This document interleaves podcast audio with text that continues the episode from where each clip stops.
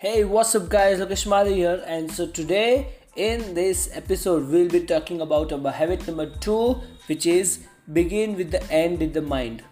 अभी आपको काफ़ी कुछ आइडिया लग ही गया होगा कि ये हैबिट टू किसके बारे में हैबिट वन था पूरा बीइंग अबाउट प्रोएक्टिव कैसे हमको सिचुएशन पे एक प्रोएक्टिवली थिंक करके फिर रिएक्ट करना है not to be instantly reactive right so अभी let's get started so as it clearly says that having clear in the mind मतलब जो एंड होता है, हम कोई भी काम कर रहे हो ओके okay? कोई भी काम कर रहे हो, उसका एक एंड नतीजा हमारे मन में होना चाहिए पहले, दिमाग में फिक्स होना चाहिए। मान लो, मैं पढ़ाई कर रहा हूँ तो मैं पढ़ाई क्यों कर रहा हूँ? मेरे को उससे कितना क्या रिजल्ट्स मैं एक्सपेक्ट करता हूँ? ये सब मेरे दिमाग में पहले क्लियर चाहिए। इसी जो भी हमारे, जो भी आज ही हम दुनिया में देख रहे हैं एनीथिंग मान लो कि एडिसन ने जो बल्ब बनाया ग्राम बेल ने जो फ़ोन बनाया ये सब सेकेंड टाइम हुआ है। फ़र्स्ट टाइम कहाँ पे हुआ है? एडिसन के दिमाग में फ़र्स्ट टाइम हुआ। फिर उसने वो बाहर बाहर कर पाया। ग्राम बेल के दिमाग में उसने फ़ोन बनाया फिर उसने वो बाहर वो कर पाया। सो so, अगर आपको कोई भी गोल अचीव करना हो लाइफ में पहले अपने माइंड में क्रिस्टल क्लियरली आपको माइंड में क्लियर होना चाहिए। एंड रिज़ल्ट उसका क्या होना चाहिए और फिर हम उसको बाद में उस पर काम करें राइट सो एक छोटा सा एग्जांपल दूँ तो ये किसके जैसा पता है? मान लो कि आप एक बिल्ड आपको एक बिल्डिंग बनाना है तो आप बिल्डिंग बनाने के लिए आप सबसे पहले क्या करते हो? पहले आप ज़मीन नापते हो, फिर उसके ऊपर अपना ब्लू प्रिंट बनाते हो, फिर ईट और उससे फिर आप काम चालू करते हो। या आप पहले ईट और वो रख के काम चालू करना पड़ते हो? ऐसे तो नहीं होता ना। यही बहुत सारे लोगों की आजकल गलती हो रही है। बिज़नेस स्टार्ट करना, ये करना है, वो करना है। पहले कुछ ना कुछ करने लग जाते हैं और फिर देख, देखते कुछ हुआ तो इसमें से। This is not the way right पहले आपका प्रॉपर स्टडी चाहिए प्रॉपर गोल आपका डिटरमाइन होना चाहिए। फिर आप उससे कुछ कर कर पाते हो। So the thing about more the more things which we learn about this topic the basics इसका जो फाउंडेशन है, वो हम अभी हम डीप में जाने वाले हैं। So first thing which I want to tell you about this thing is management versus leadership अभी देखो मैनेजमेंट मतलब क्या कि हमको कोई चीज़ कैसा करना है? This is management and leadership क्या होता है कि हमें ये चीज़ करना है कि नहीं करना दैट इज़ द लीडरशिप मान लो कि आप एक जंगल में फंसे हो, दस लोगों के साथ आप ट्री कटर हो।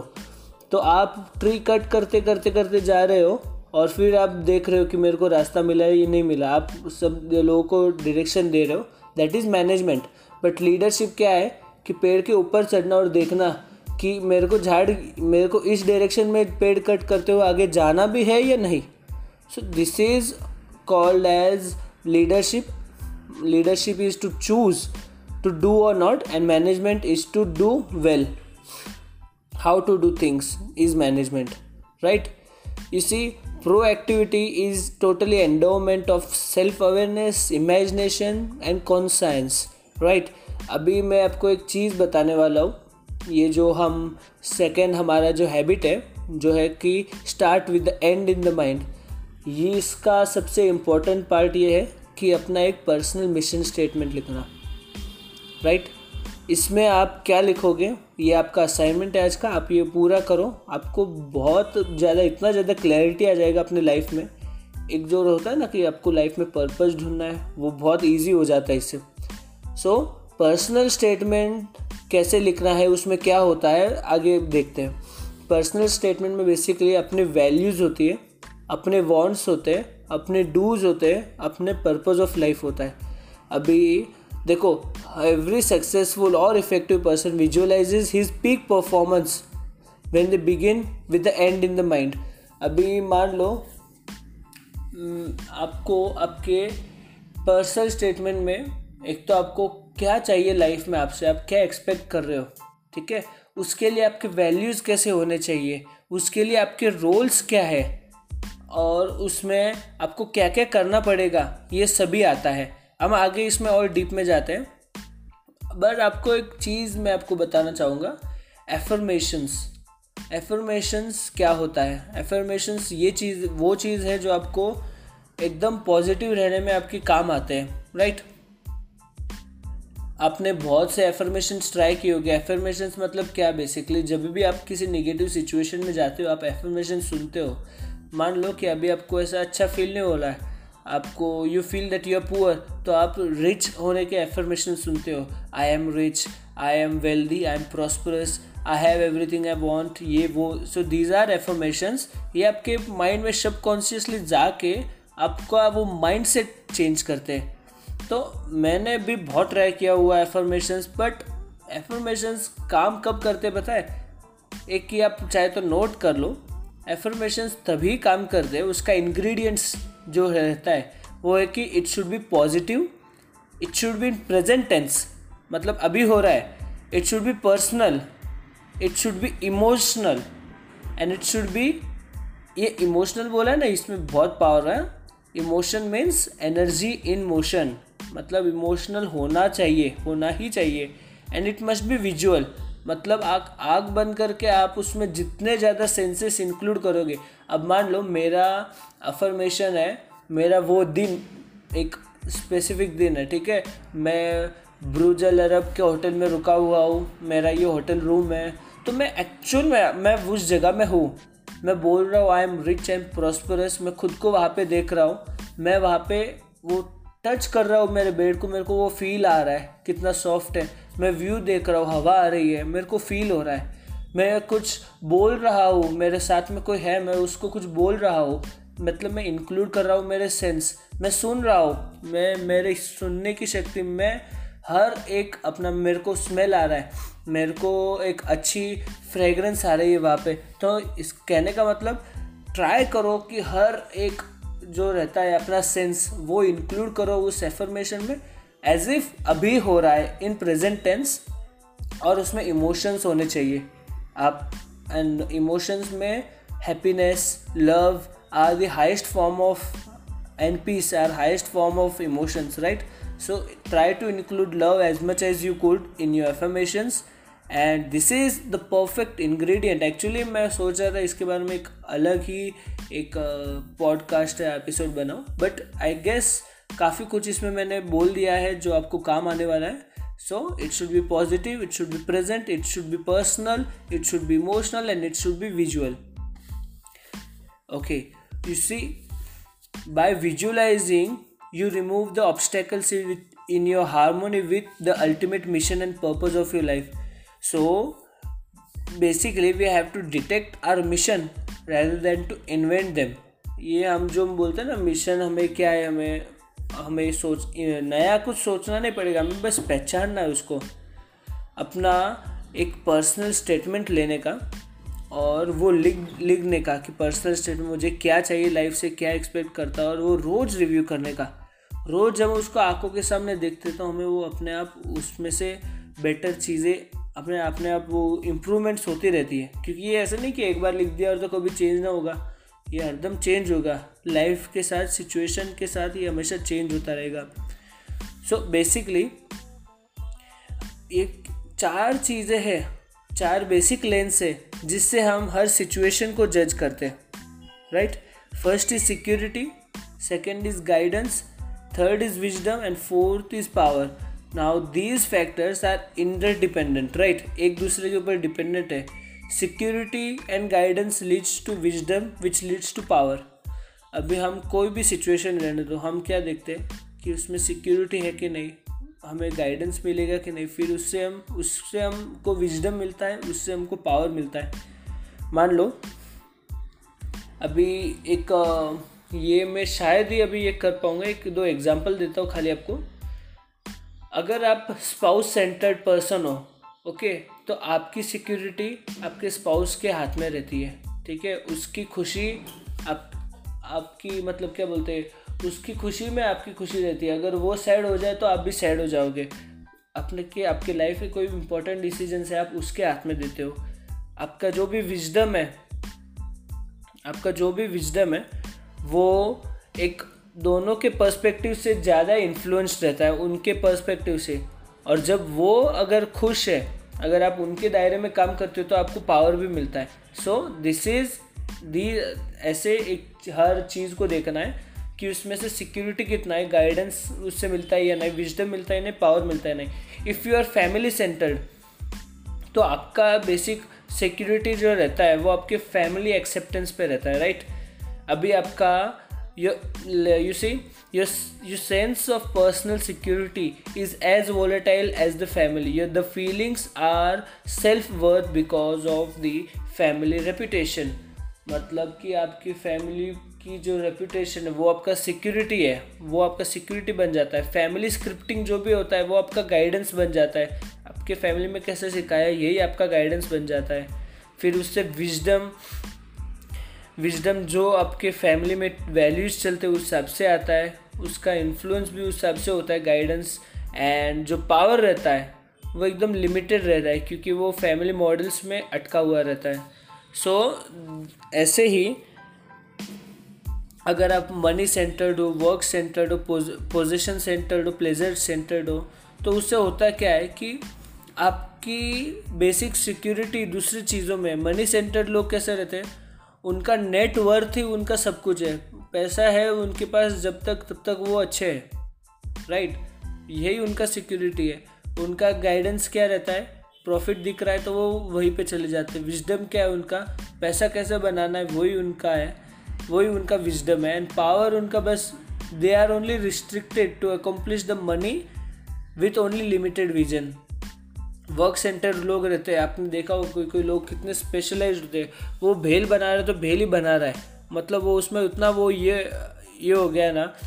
You see they tend to define their selves by the occupational role ये उनका सिक्योरिटी रहता है। फिर उनका गाइडेंस रहता है कि they make decision based on the expectations and needs of the work वो काम के हिसाब से चलते उनका विजडम भी कितना ही लिमिटेड रहता है, जितना उनका वर्क रोल है।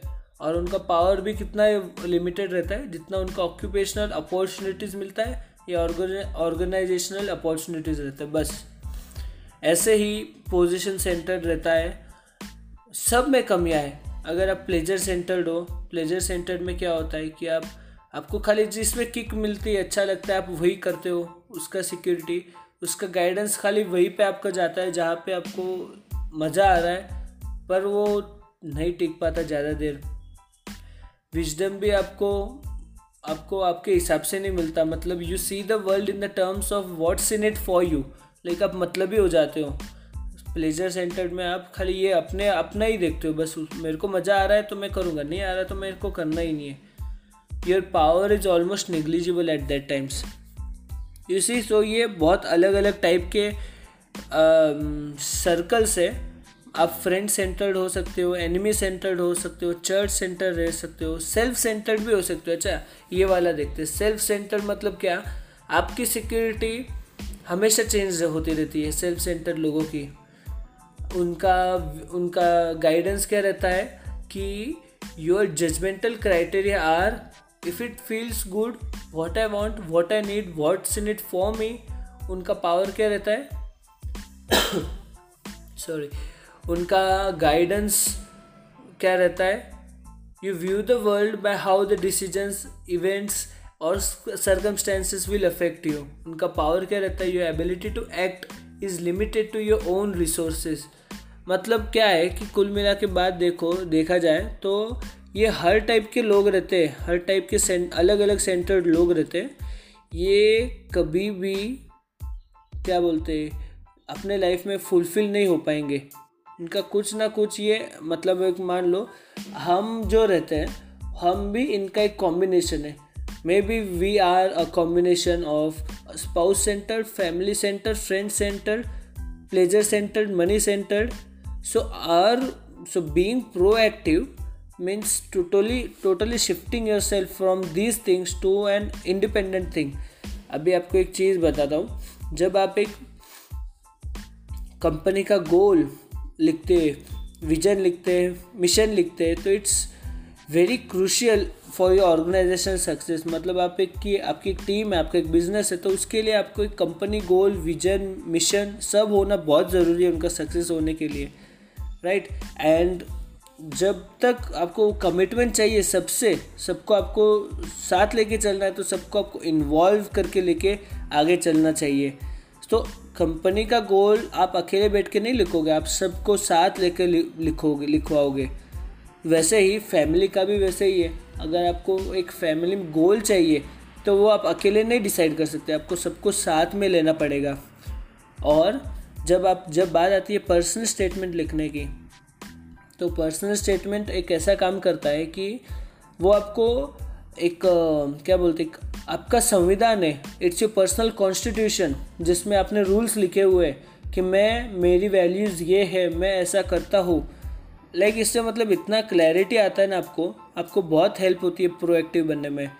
Like it could be I have a positive attitude I am very wise with my money I am honest I help needy people, I make progress each and every day, I teach people, I take decisions proactively.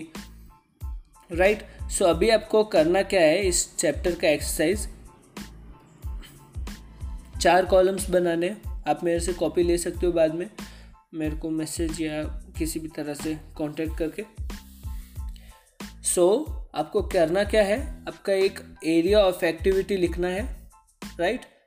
पहले होगा family होगा friends फिर होगा friends and work फिर आपका अलग अलग मतलब आपके रोल्स और ये आपको, आपके, आपने आपको उसको करना क्या है कि जब आपने लिखा फैमिली तो उसके सामने आपको लिखना है कैरेक्टर उसके सामने आपको लिखना है कॉन्ट्रीब्यूशन सर उसके सामने आपको लिखना है अचीवमेंट्स राइट सो अगर फैमिली है तो उसमें क्या क्या वैल्यूज़ है आपकी?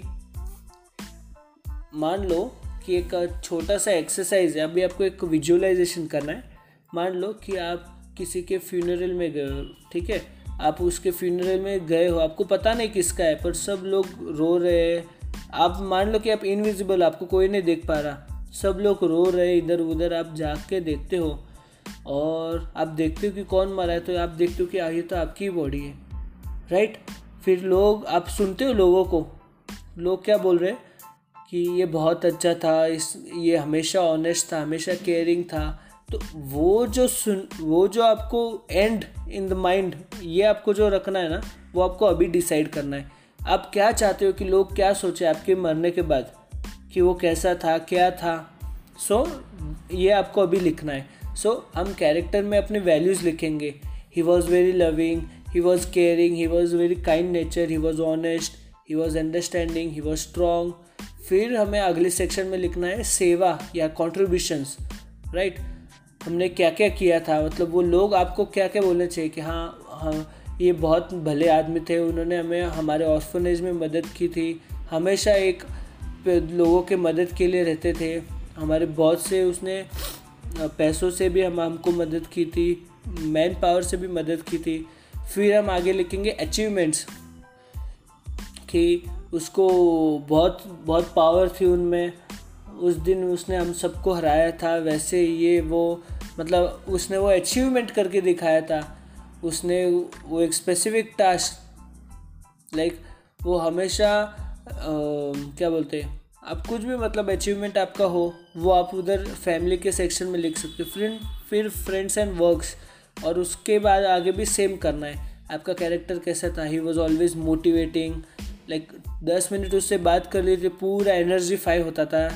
He had empathy he was damn confident फिर कंट्रीब्यूशन में आ जाओ फिर वहाँ पे लिखो कि उसने हमेशा मदद की।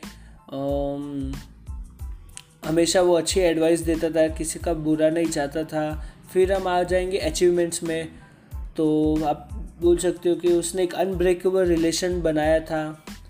he was the top influencer he had earned a great money respect and love and you see so uh, ये अचीवमेंट्स में ये भी हो सकता है कि उसने एक पैसिव इनकम का एक पाइपलाइंस जोड़ के गया है आगे सबके लिए this could be your achievements right so you need what you need to do is these were examples you need to write down your personal statement right आपको यहाँ पे डिफाइन करना है कि आपकी कैरेक्टर कैसा होगा, आपका कॉन्ट्रीब्यूशंस क्या था और आपका अचीवमेंट्स क्या था towards your family friends work work और people right so I guess this was way more wealthy lengthy podcast i will see you till then and i hope you guys have learned a lot of things from it.